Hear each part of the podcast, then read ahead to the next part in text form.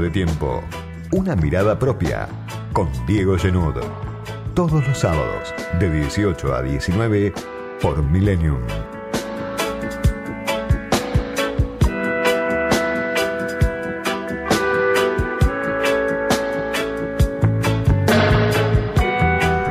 Semana de campaña electoral ya plena, abierta, cuando faltan muy poco, apenas dos semanas para que empiecen a cerrar las alianzas, para que empiecen a cerrar las listas, para que empecemos a conocer el menú electoral de toda la clase política, de toda la dirigencia política, pero sobre todo el menú electoral que van a ofrecer el Frente de Todos por un lado, Juntos por el Cambio del otro lado, dos espacios bastante consolidados, con muchas diferencias internas cada uno de ellos, pero sin embargo, los dos representando hoy a una parte importante de, la sociedad. Y los dos pensando en este 2021 como parte de la carrera más larga, camino a 2023. Por un lado está la pandemia, con todo lo que representa, con todo lo que significa, con todo lo que cuesta, con el impacto que tiene en la vida de la mayor parte de la población. 95.000 muertos ya está contando la Argentina, una cifra escalofriante, lo repito cada semana porque aunque nos vayamos acostumbrando, aunque estemos anestesiados, la verdad es que es un verdadero cataclismo. El que provoca la pandemia a nivel global, por supuesto, pero el que provoca también en Argentina, que hoy está entre los países que tienen más muertos por millón de habitantes, entre los países que tienen un panorama muchas veces eh, desolador y que incluso tienen una realidad más difícil que la de Brasil, por ejemplo, en algún aspecto, la del Brasil de Bolsonaro o la de México. En ese contexto es que el gobierno avanza con el operativo de vacunación. Números de esta semana del gobierno nacional, en junio se alcanzó un nuevo récord de aplicaciones de vacunas contra el COVID. Más de 8.400.000 personas fueron inoculadas en lo que va de junio, bueno, en este junio que se acaba de ir. Y también la llegada de vacunas marcó un, un récord.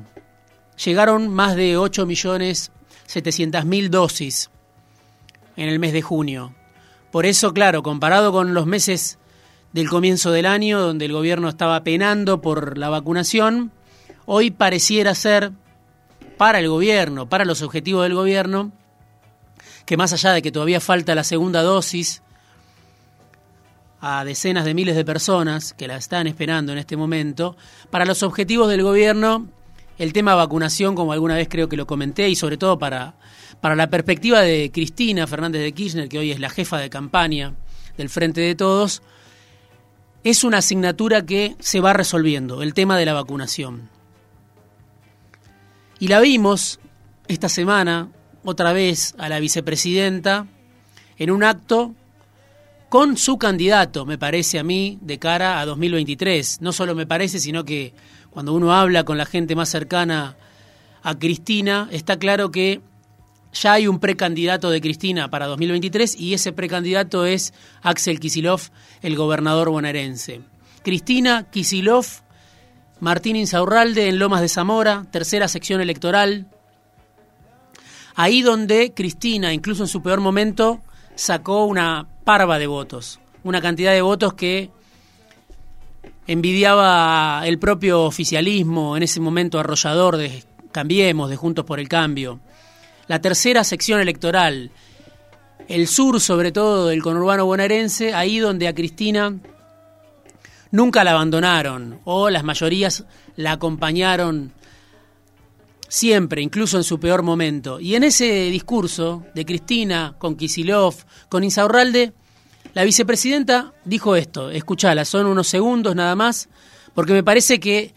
es central para entender qué se está jugando en esta campaña electoral. Donde también el salario había crecido desde el año 2003 a ese 2015 el 1.200%. Estábamos en un país donde teníamos el mejor salario mínimo vital y móvil en dólares de toda América Latina. Bueno, una definición de Cristina hablando de el 2015, ya cuando la economía cristinista, la economía kirchnerista, la economía que manejaba Axel Kisilov, ya empezaba a hacer agua por distintos motivos, ya había devaluado Kisilov,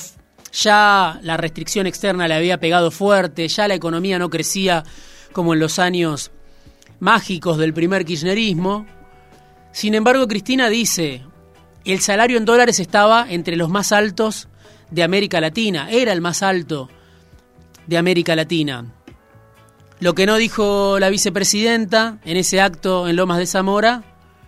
es dónde está hoy el salario mínimo vital y móvil. En ese discurso en el que Cristina habla de que en 2015 éramos más felices de lo que vino después, y en ese después uno puede contar tanto a Macri como a este presente del Frente de Todos, con Cristina como vicepresidenta, con ese salario mínimo vital y móvil que había crecido 1.200% desde 2003 a 2015, bueno, el consumo volaba. El consumo marca del kirchnerismo, el consumo que siguió creciendo incluso con esa economía de la que hablo, esa economía de los años finales del cristinismo que agonizaba. Había problemas, dijo Cristina, en Lomas de Zamora, pero después se multiplicaron y se agravaron hasta el infinito cuando vino Macri. Y sobre todo lo que más le preocupa, me parece, a la vicepresidenta, al gobierno en general, la deuda con el Fondo Monetario Internacional por 44 mil millones de dólares que contrajo Macri en tiempo récord, que quedó activada como una bomba de tiempo, como pesada herencia y que, como lo dijo Cristina, condiciona, por supuesto, al gobierno a la hora de hacer política, a la hora de hacer lo que le gustaría hacer al cristinismo original, al cristinismo de Cristina y Kisilov, al último cristinismo. La vicepresidenta hablaba de que hoy el gobierno afronta una restricción sin precedentes por esa deuda de 44 mil millones de dólares, por ese fondo que pasó de prestamista de última instancia a acreedor privilegiado, que es lo que soy, y que está sentado, como varias veces comenté en este espacio, a la mesa de las decisiones en la Argentina, aunque pocas veces se lo reconozca, ahí está el fondo, siempre condicionando incluso las decisiones dentro del propio oficialismo. ¿Por qué con ese salario mínimo vital y móvil, el más alto de América Latina, el Frente para la Victoria perdió las elecciones? Uno se podría preguntar en 2015, ¿por qué Macri fue posible? ¿Por qué le ganó a Daniel Scioli? Más allá de que Cristina en ese momento, como dice, era feliz, más allá de la autocelebración, que fue también una marca del kirchnerismo, a veces desligada de la realidad de las mayorías, ¿Por qué terminó ese ciclo en una derrota ajustada con el experimento de Macri? Bueno, eso solo obviamente es materia de discusión, Cristina no, no lo explicó, cada uno puede pensar por qué pese a ese salario mínimo vital y móvil tan alto y pese a que el consumo todavía activaba la economía, sin embargo, el Frente de Todos perdió, pero hoy la realidad es muy distinta. El salario mínimo vital y móvil ya no está entre los más altos de América Latina, hoy está entre los más bajos de América Latina. Citaba hace poco un informe de la consultora EcoGo medido en dólares al dólar oficial, no hablemos del dólar blue. Hoy el salario mínimo vital y móvil de la Argentina está incluso por debajo del de Brasil y el de México. Está entre los más bajos de, de América Latina. Y hoy, pese a que el salario mínimo vital y móvil fue decidido en una mesa que se aumente en siete cuotas, un 35% que se va a terminar de cobrar en febrero de 2022 ese aumento, hoy todavía esa instancia, ese número, esa variable del salario mínimo vital y móvil que Kirchner la utilizó para impulsar la economía, hoy está en el quinto subsuelo. 25.920 pesos está hoy el salario mínimo vital y móvil en la Argentina, cuando, según los números del INDEC, la canasta básica alimentaria, lo que hace falta para no caer en la indigencia son 27.423 pesos. Por eso algunas figuras o dirigentes o economistas o, técnicos del Frente de Todos dicen un gobierno peronista, como se supone que es este, no puede tener un salario mínimo por debajo de la línea de indigencia, que es lo que hoy está sucediendo. Habló ya Claudio Moroni de que se va a intentar aumentar, hay que ver en cuántas cuotas aumentan el salario mínimo vital y móvil, pero es una referencia para entender lo que está pasando en esta realidad tan distinta de aquellos años felices de los que hablaba Cristina. Hoy, después de que los ingresos, las jubilaciones cayeran durante los últimos dos años de Macri entre un 20 y un 25%, los ingresos de los trabajadores registrados, los trabajadores que están en blanco, bueno, el salario sigue cayendo por la pandemia, en el primer año del Frente de Todos, por la inflación, en este segundo año del Frente de Todos en el gobierno, y si uno dice cuánto hace que los salarios no le ganan la inflación, la promesa de Martín Guzmán para este año, y bueno, tiene que remontarse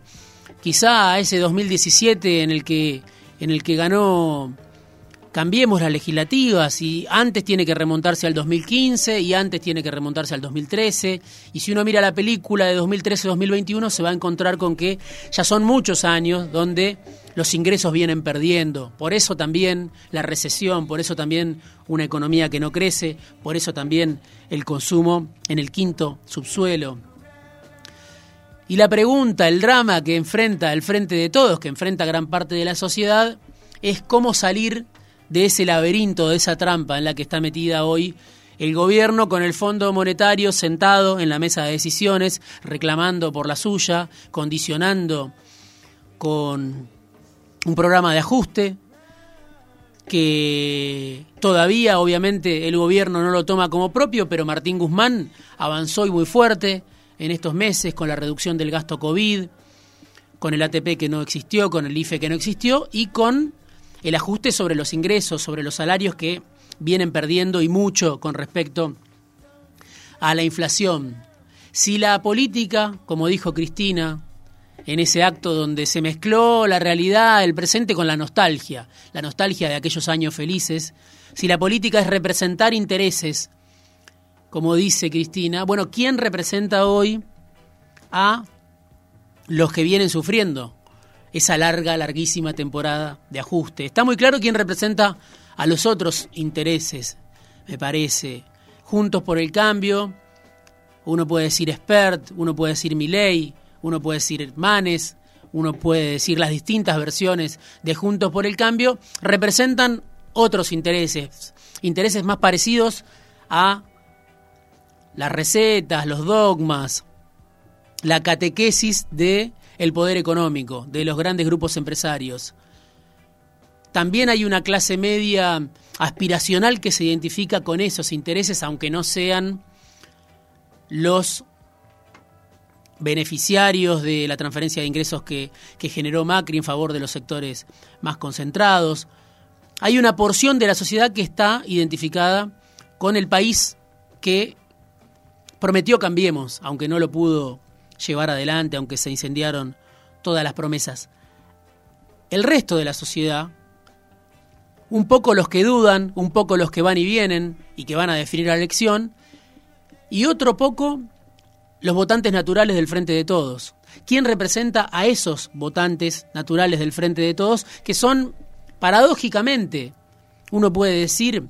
las víctimas principales del ajuste bajo el gobierno de Alberto Fernández, bajo el gobierno de los Fernández, los que más sufren el ajuste en el poder adquisitivo la caída del salario real. ¿Quién los representa en estas elecciones? Más allá de la nostalgia, más allá de la autocelebración, más allá de los recuerdos de aquel tiempo en el que dice Cristina que fuimos felices. ¿Quién los representa hoy? Bueno, de esa pregunta va a surgir seguramente el resultado electoral de este test, el de 2021, donde el Frente de Todos va a una disputa en condiciones muy desfavorables, por la pesada herencia, por la pandemia y por sus propias contradicciones.